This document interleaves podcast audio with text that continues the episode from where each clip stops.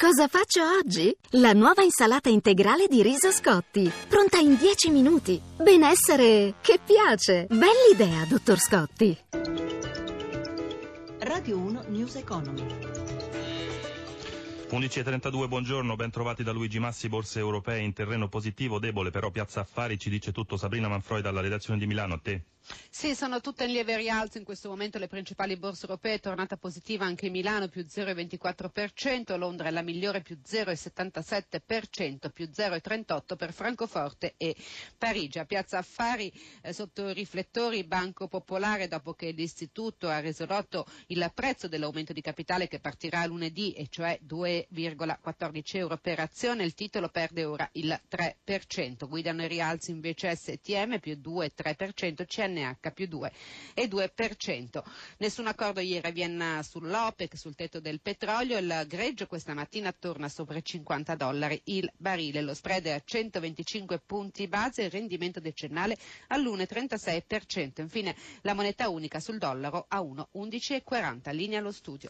Grazie Manfroi, la BCE lo sappiamo ieri ha lasciato i tassi invariati ma ha alzato le stime sul PIL dell'Eurozona, per Mario Draghi la ripresa rimane modesta anche se stabile. Sulla Brexit poi preoccupazioni sì ma non eccessive, il quantitative easing proseguirà ma ora c'è forse un po' più di ottimismo. Americo Mancini ha sentito l'economista Donato Masciandaro. Possiamo dire certo che il bicchiere è mezzo pieno, è confermata la, la, ripresa economica, non ci sono dati esuberanti per i prossimi due anni, l'azione di politica monetaria soprattutto ha fatto il suo dovere. Da questo punto di vista Draghi cambierà qualcosa oppure la politica monetaria della BCE rimarrà la stessa? Rimarrà la stessa, taluni vorrebbero di più, altri soprattutto Germania vorrebbero di meno. Draghi attende di vedere gli effetti della politica monetaria, ma soprattutto spera che le altre politiche economiche facciano il loro dovere. Gli è stato chiesto a Draghi sulla Brexit, eh, magari ci si sarebbe aspettati una drammatizzazione, invece tutto sommato ha derubricato l'avvenimento a cosa che la BCE seguirà e che è pronta diciamo a tutte le evenienze. È un atteggiamento doveroso senso l'evento Brexit eh, è un evento straordinario, quindi la Banca Centrale Europea che deve evitare che ci siano scossoni sul sistema giustamente segnala che è pronta ad ogni eventualità. Poi c'è l'auspicio che eh, gli inglesi comprendano che ci sono vantaggi reciproci a rimanere all'interno del perimetro dell'Unione. Parliamo ora di infrastrutture, sono molte le grandi opere in agenda per il rilancio dell'economia italiana, tra queste anche il nuovo stadio della Roma a Tor di Valle, il progetto definitivo consegnato nei giorni scorsi dovrebbe essere approvato da Regione Lazio e Comune entro 180 giorni. Sentiamo Anna Trebbi.